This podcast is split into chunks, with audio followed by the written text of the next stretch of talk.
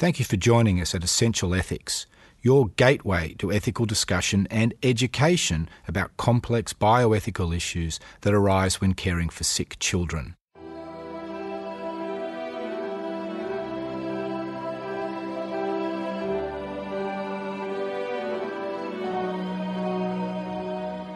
Essential Ethics is made possible by funds raised through the Friends of the Children's Bioethics Centre Auxiliary. We want you to be inspired by the stories of courage of our patients and parents, and the staff who care for sick children, and be inspired by the clear thinking of the team at the Children's Bioethics Centre when things get tricky.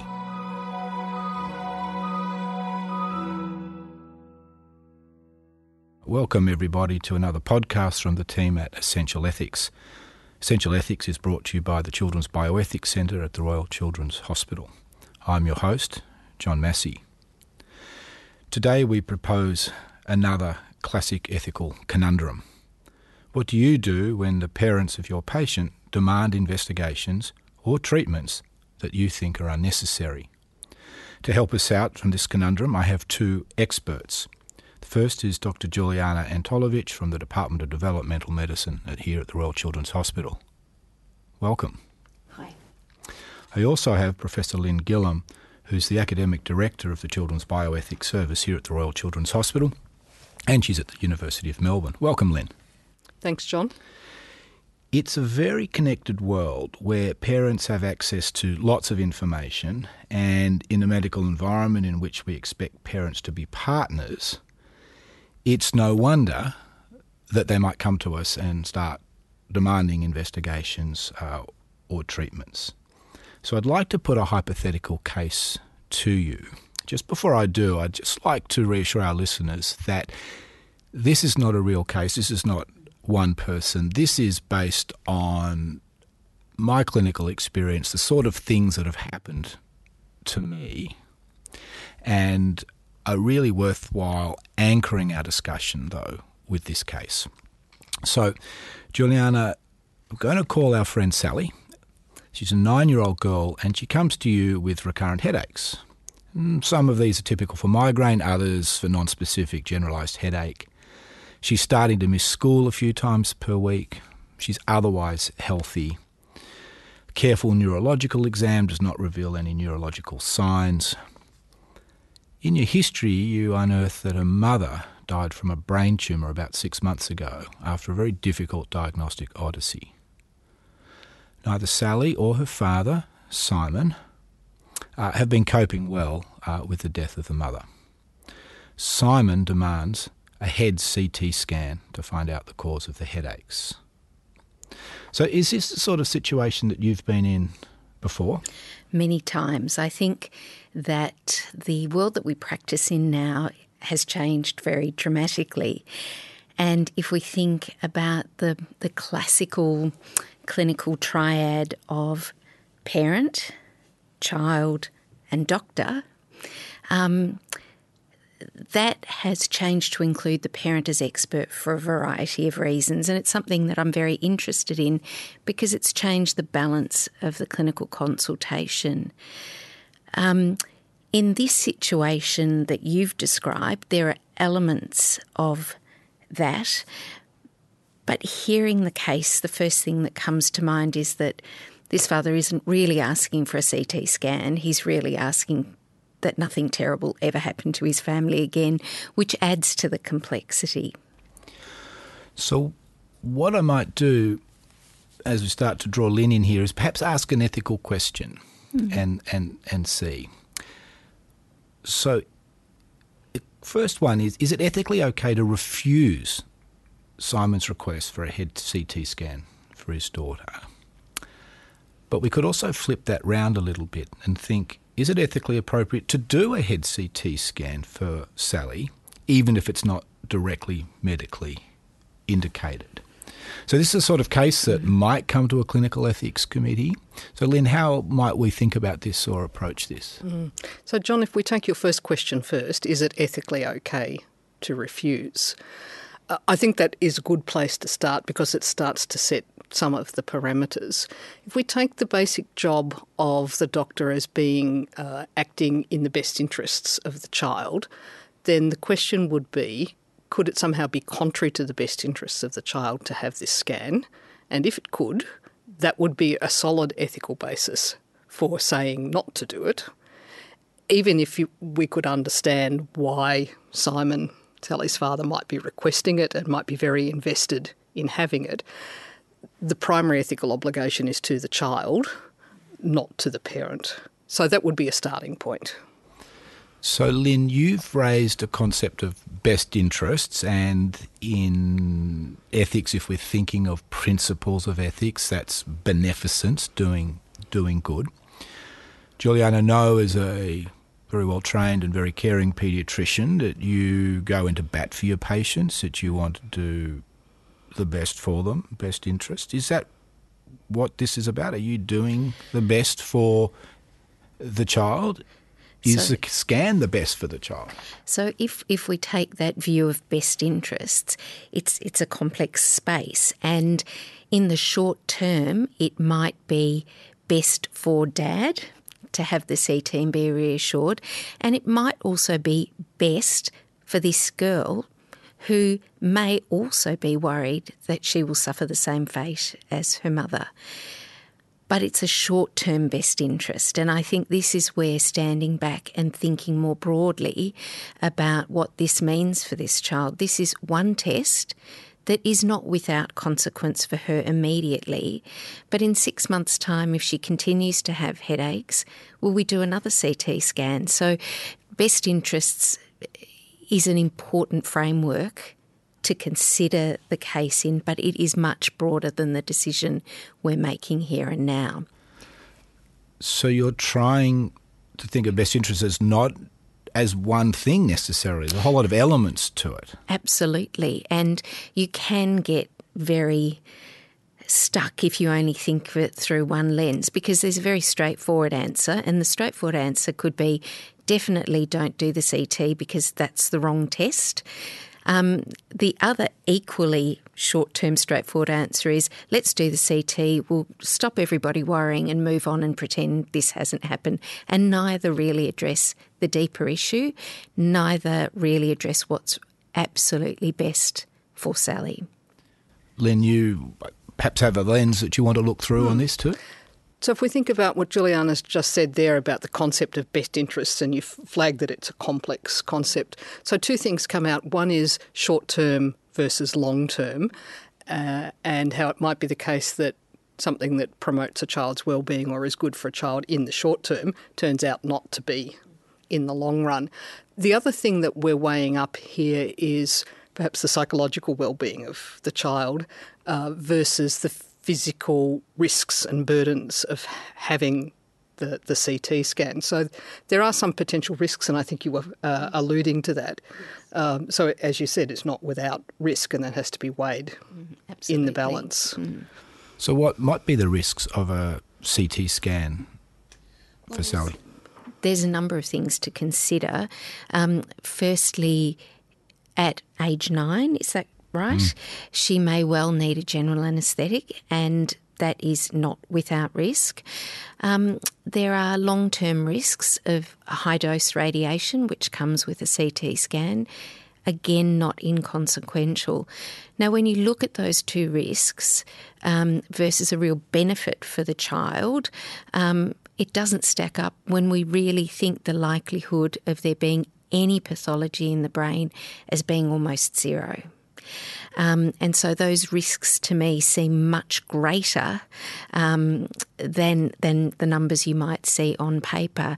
I think the third risk that Lynn's alluded to as well is the risk to this girl's emotional and psychological well-being because it sets up a situation where we won't necessarily address what the key problem is and create future because further investigations will be done chasing an organic diagnosis where there probably isn't an organic diagnosis.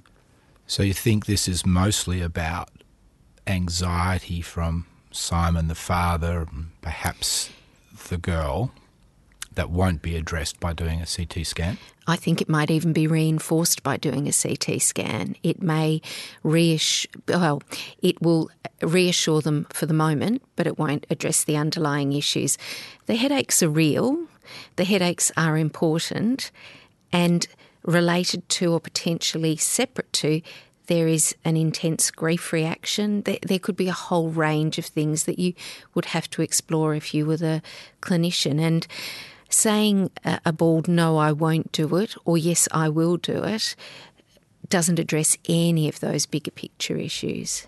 Lynn, Juliana's now brought in another concept. So we were initially thinking of best interests, and now we're balancing that against harms, which in ethical terms would be non maleficence. And they're probably not always independent or they're part of the mm. scales, if you like. So, do you want to just take us through a little bit about harm, and, and some people even go as far to call it a harm principle, and how that might relate to this case? Mm, sure.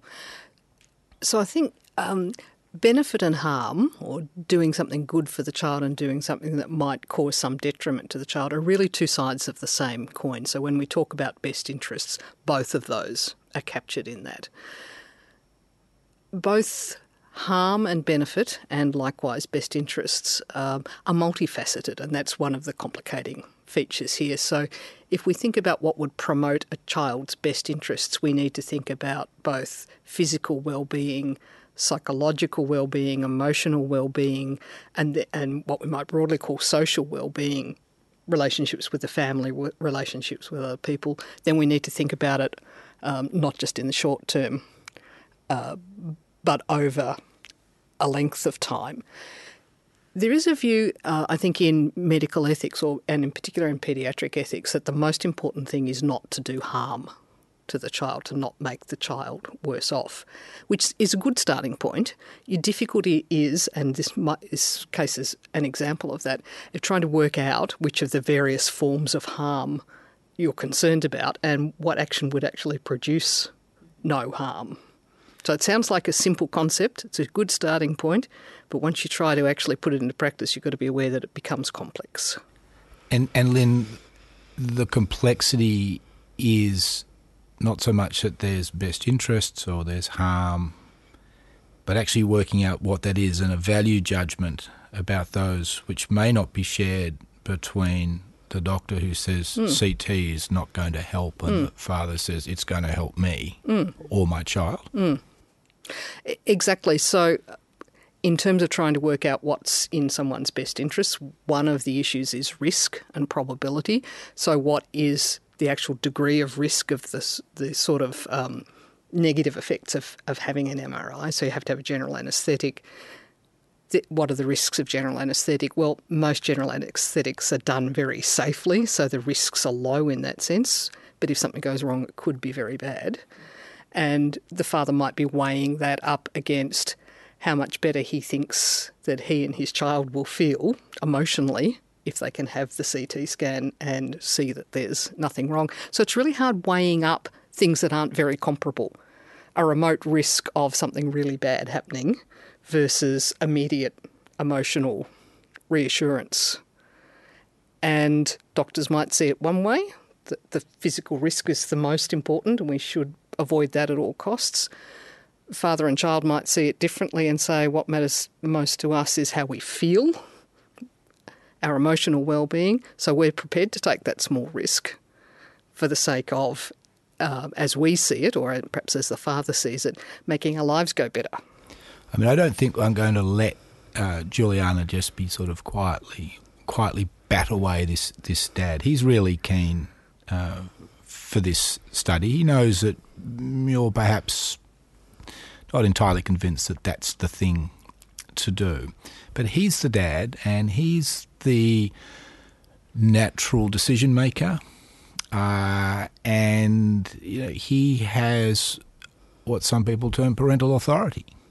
Mm. So, how does that fit in here? Lynn's just had a hand up. Juliana looks relieved. Lynn. Okay, so the thing I didn't say before was that the father also probably knows that there is a remote chance that that CT scan might find something you suggested before it's not the right test. But could you say 100% hand on heart, if the CT scan is done, there is no chance that it would find anything that's the cause of the headaches? I think this is one of the things I find most difficult about being a doctor. The only thing I can say with 100% certainty is that I'm never 100% certain about anything and that's it's it's just not built into the way I practice to be able to put my hand on my heart and say there will be nothing there because there's always very rare and remote um, you know much of what we do when we go into clinic is try and work out what's the most dangerous thing it could be and exclude it, and then what is it most likely to be. In this situation, we might find something on the CT that is harmless or irrelevant, and then we have a problem to deal with because we don't know the significance, and there is a real risk of additional iatrogenic harm that comes from doing a, a test where you don't have a clear, very specific question because then you will find other things that you will chase with more potentially dangerous things. And it is a thing we must be very careful about because we open another door and another door and another door, and there is a cumulative harm that can occur in that setting. What I can say in this situation is given that the neurology is completely normal. Just explain to me a little bit more what that means. The neurology is normal. So, I, I suppose I have to f- go backwards a little bit. It would be very, very unusual to present with a brain tumour, with the only symptom being the headaches of the type that this young girl is having. Moreover, given that her physical examination is completely normal, this adds to the certainty that there is not something growing in her head that is causing this problem.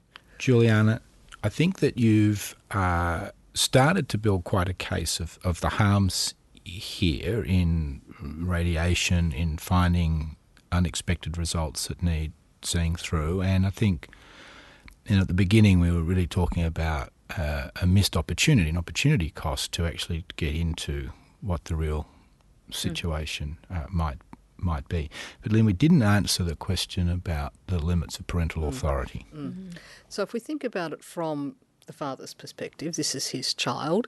Uh, parents are the decision makers for children, and in society, we essentially allow parents a very wide scope for making decisions about their children's well-being, about what activities they allow them to do, what sport they participate in, and so on. And in the healthcare arena, likewise, we allow parents a very well, this is our question, isn't it? Do we allow parents a very wide latitude, or once the family walks into the hospital, is the family now the parents now obliged to do exactly what they're told by the doctor and they get no choice? So the way that we typically think about this is to think in terms of where are the limits to what parents can, what decisions parents can make for their child.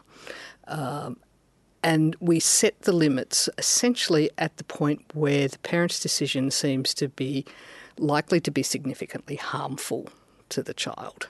So, uh, in ethical terms, we call it the zone of parental discretion, and this is a, I guess, um, a protected space where we say it's okay for parents to make a decision that might not be perfect for their child, it might be suboptimal in some way, but provided it's not harmful, it's okay, and we can go we can go with that. We can tolerate it, even if it's not what the doctor thinks is best, or even if it's not what the doctor would choose for their own child. So, one way of framing our question here is to ask whether this CT scan is in the zone of parental discretion. How harmful is it? Now, there are, if I think about this in comparison to other situations, the amount of harm that could be done to this child from having a CT scan is probably fairly low in, com- in comparison to deci- other decisions that parents make. So I think there would be room for the father to step up and say, actually, yes, I understand that there might be some risk, but really they're quite low, aren't they? And I'm a sensible person and I'm not going to pursue this odyssey of CT scan after CT scan. I just want you to do this. This is my child. I know her best. I know how best to look after her well-being. I would have a lot to say then. What would you say, Juliana? Well, I, I think, as you know, I absolutely believe in that zone of parental discretion, and the work that I do day to day requires me to play in that space often. I think that one of the challenges is where do we end up with when we have lots of suboptimal decisions? What what cumulative effect does that have? And again, here the father might be very sensible and might be saying, look, one CT is all it will take, then I'm just going to drop this whole idea. But this is where my brain, as the clinician, is there saying, we're actually not talking about what we need to talk about, which is your underlying worry, the horribleness of your journey, and a CT will appease you for a short time, but it doesn't allow you to deal with everything else. And, and it might seem as if I'm being quite harsh and not respecting his authority to make the decision. I think this is where we need to tread carefully because he will leave my clinic room and find somebody who will do the CT scan. And it is a case of engaging and ensuring that a good decision is made for that child. But I would strongly still lean to the side of not having a CT done because I truly don't think it's in anybody's best interests, despite it feeling like it is going to be in the best interests. So, Juliana, one of the things you've raised is what paediatricians do mm. in working in that space. I'd say live in that space mm. is working with families, is maintaining the engagement. You've highlighted that potentially mm. to leave your clinic and go somewhere else could actually be worse potentially for, for this girl. Just wanted to bring up something that that Lynn raised because you're not all that concerned about a head CT. Uh, Juliana, you raised the risk of anaesthetic, which probably for a nine-year-old you wouldn't need for a CT for most nine-year-olds. If it was an MRI scan, now that throws in two issues. It would need an anaesthetic. Yes. Most nine-year-olds wouldn't lie still there and it would be a significant increase in use of resource, both for a day stay admission and for valuable MRI time. So let's change the threshold here. what if it was an MRI scan under anaesthetic? Would that make your decision making easier? Juliana first, then Lynn um, easy because the waiting time to get an MRI with the general anaesthetic is so long that I could do all the therapy working but, between times. That's an interesting point, Julia. Yes. You could say, yes, we'll do the MRI, um, but it's going to be six months and I want to do these other things beforehand. Um, would that I be think, okay? I think it would be dishonest to do that um, without being clear with the family that that was, well, with the father and his daughter that that that was my intention. But the reality is, um, in a public hospital system where there are limited resources, an MRI scan under a general anaesthetic for a child where there is no concern on the clinician's part that there is an underlying neurological problem will take months. And even in my typical patient that usually does have an underlying neurological problem, it's in the order of 12 months. So it's it and that has to be discussed openly with the parent. And they may choose also to try and seek that out in a private setting in an alternate space. Do you think it's an unreasonable use of resource because of all of the extras that go with it and the fact that there's a lot of kids really, really needing an MR, a CT we could get next week if we wanted? Mm. Does that factor into your decision making? It does. And again, this is something that I find difficult being a bedside doctor. I do sit closer to the advocate for my patient place.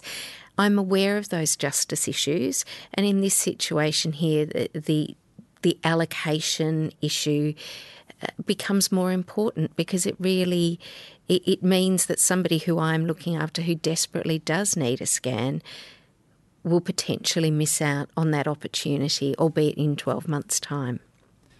So, Lynn, I'm going to come back to a point you raised. You said, okay, he's got, he's got a headache. It's just possible the CT is going to reveal uh, a, a brain tumour. What if he was insisting on some other body part that wasn't related? He was sure that this was due to malalignment of the spine, wanted a spinal series, mm. which really seems far fetched in terms of the association mm. with the headaches. Would yeah. that alter your feeling about acquiescing to his request? So that's a really good question, John, because it pushes me to think about where the line might be. So I have suggested, as you said, that a CT scan could plausibly find something, so there's not zero reason to do it. There might be a very small reason to do it. But if we're doing a CT scan of the big toe or something like that, where there's no possible clinical rationale for that, there's no connection between, I assume, between big toes and headaches. Uh, so it's not going to be possible to find anything, in which case there isn't any good reason to do it, except that you think that it might be psychologically beneficial. Now, again, Juliana's been talking about maybe it's psychologically beneficial in the short term, but that won't carry on. So even that argument's not very strong. And then coming to your MRI question, if it's something that also consumes a, a large amount, well, either costs a lot of money in itself or perhaps better understood as takes up a place on a scarce resource. So there aren't very many MRI machines. There's a long waiting list. Uh, some children urgently need an MRI because there will be something there to find. Uh, that gives you an added reason not to do it. The question that fascinates me on the resource thing is whether, Juliana, you would say to this father, look, you've asked for an MRI. This is a really scarce resource there is a 12 month waiting list, and that's because there are very few places, there are a lot of children who have a clear medical need.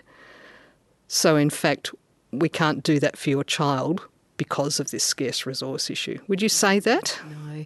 I actually think that managing um, rare resources is actually part of our responsibility, and shifting that as a guilt thing onto a family is absolutely the wrong thing to do. Why do you say guilt? I, well, I feel like the hard decision about choosing not to have a scan because the resource is rare um, has to rest with me, not not with the family. I think they've got enough to deal with, and actually thinking that they may think that way themselves, think about the resources, but putting it on to them to say, well, it's unreasonable or not necessary because this is a, a there's a resource issue.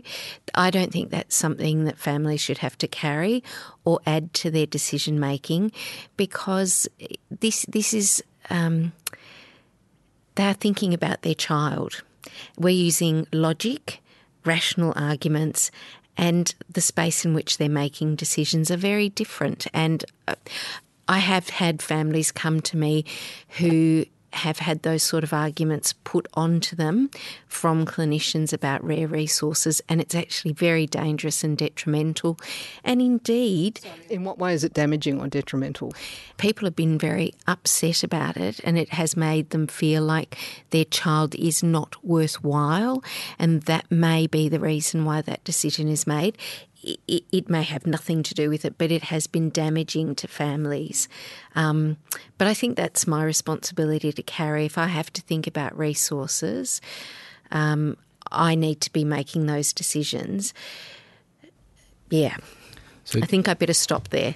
Juliana, I think you've given a good response. Just to remind listeners who may not know, but Juliana is from the Department of Developmental Medicine, and so she's a very strong advocate for children and their families of kids with some very serious disabilities. And I think that it's not uncommon for them to feel that decisions mm. are made against, if you like, their, their children based on this resource issue. So I can really feel yeah. your sensitivity. There's there's a couple of things though in this case I just want to explore because I think we're actually working towards some criteria here in which we can help us think through the problem. One is dad's capacity to make the decision. So mm. okay, he's the father, the natural decision maker for his child. We've had situations and parents come in affected by drugs or alcohol or psychosis. Mm Um, what, what's your take? Do you think in this situation that Dad has capacity at least to make a reasonable request? Is that what he's doing? He's not making an unreasonable request. I would say he's grieving, he's angry, he has been through something awful and perhaps perceives that there's been some medical wrongdoing or error or thoughtlessness. So I don't think he is in a situation where he can think as clearly. That said, the reason why we as doctors don't treat our family members is it is always an emotional situation. And so I don't look at his request and think he's mad or bad. I think he's a caring, worried father. But that's where that triad works that he brings the specific information about his family, his beliefs, and I bring the theoretical and technical knowledge to the story, and the three of us come together and make what is the best decision. So you've just talked about a triad and then talked about two people, which yes, leaves Sally, me exactly. Yes. No, no, I mean mm. Sally was in there. Somewhere. She was, yeah. I don't know. It's uh, because it was really going to be, I think, part of this equation, a part of establishing some criteria, and we've also been thinking about parental authority. Mm. So she's nine, but what if she was sixteen? So Lynn, how would you think about the involvement of the child in mm. these decisions? So even at nine, the child should be involved in the conversation, uh, understand what's being discussed, and if some form of intervention is being proposed, I think that child needs to know about that, not necessarily because the child, as a nine year old, would have the definitive say about whether or not it goes ahead, but the child needs to be able to essentially prepare herself for what's going to happen, understand it better so as to cope with it, understand what's going to happen afterwards. So I can imagine a situation in which the worried parent might want the head CT scan or even the MRI, and yet the nine year old is not very keen because both of those are potentially scary procedures. Now, in the case where there was a clear medical reason and there were symptoms which suggested there was something going on that needed to be mm-hmm. found, the CT or the MRI would go ahead. The child doesn't get to say no, and there'll be a lot of support and effort put into helping the child through that. But in this situation where there isn't a good clinical reason, it's really the father's worry. If you had Sally showing you that she was worried about the idea of having a scan, or was not that bothered by her headaches and didn't see what the problem was, that would be a, actually a really strong ethical reason to not, a, a, maybe a further strong ethical reason to not go ahead. But I'm wondering, Juliana, in your experience, whether children do manage to express a view about procedures. Very clearly. um, the number of times that I without thinking, mention the word bloods in a clinic appointment and then turn to see somebody sobbing. I'm ashamed of how many times that does happen. So, children do have very strong opinions about these things and they're unfamiliar and they're frightening and they'd rather not do them. Um, and that is important to take into account. I do wonder in this situation where this whether this nine year old girl is actually just as worried as her dad that something bad is happening. And for me, that's all the more reason to try and address the bigger picture rather than just cleave it off into a single test. But the child's opinion matters very much, whether they're verbal or non-verbal. I think it's you know one of the other things is involving the children is not just respect for persons, but developing their sense of agency mm. and personhood and decision making. And so I think it's really behoven to us to include yeah. the children for all the reasons we've added, uh, plus that. I think that we've started to put together some criteria that might help us firm up the decision making. And it's something we talk about in our book when parents and doctors disagree. And so I think that what we can agree on probably is that the proposed investigation or test needs to have some legitimate goal. So I guess in this sense, it's at least the right part of of the body. Sort of. yeah, not entirely convinced from Juliana that the parent making the request needs to have capacity mm-hmm. to make that request. And my sense would be on that that we have to say this parent does have capacity to think it through. Grief is a very powerful emotion, but if we went around saying everybody who's grieving doesn't have capacity to make a decision, that's not a, a workable yep. world. No, I agree. Yeah. I think the child should have some sort of involvement, and a clearly older child more say. And you know, we're opening a can of worms and ethical discussion. So I think that's going to be another podcast about when children agree or disagree mm. with proposed treatments. That the treatment shouldn't have unreasonable use of scarce resource, the, the, the mm. proposed. And that's where we might differentiate between the CT and the MRI potentially. Mm-hmm. In this case. And then that what's proposed isn't significantly harmful to the interests mm. of the child. Mm. And that's the bit where we're likely to have the most disagreement. We spent yeah. the most most of the time discussing that because mm. again it sounds simple to say but it's a complex concept and it is possible for reasonable people to have different views on that. Yeah. But we have to wind up and uh, what I'd like to do is is ask Lynn to answer the question that we started with. Uh, is it ethically okay to refuse Simon's request for a head CT for his daughter? Or you could answer the converse ethical point, is it appropriate to do a head CT scan? I think it could be justified to do a head CT, not an MRI, if it was done in conjunction with taking into account the sorts of issues that Juliana was raising. So this is not seen as the one stop fix for this problem, but it was part of ongoing care for this family. That might stop the fixation on the brain tumour and allow you to engage and work with the family on the. And I'm also bearing in mind the issue that was raised earlier, which was uh, saying no potentially sends this family off somewhere else where they would be less well supported um, and it might well be important to keep them engaged in the long term. Now, I'm not super confident of that decision, John. I could be argued out of it, but that's where I am at the moment. That's all right, Lynn. You're a, a bioethicist, but uh, Juliana is a clinician and a decision has to be made. Juliana? I would do my very best to dissuade Sally and Simon from needing to have a CT scan. I I feel quite strongly that that is truly in Sally's best interest. Thank you, Lynn, and thank you, Juliana. You're welcome, Thanks, John. John.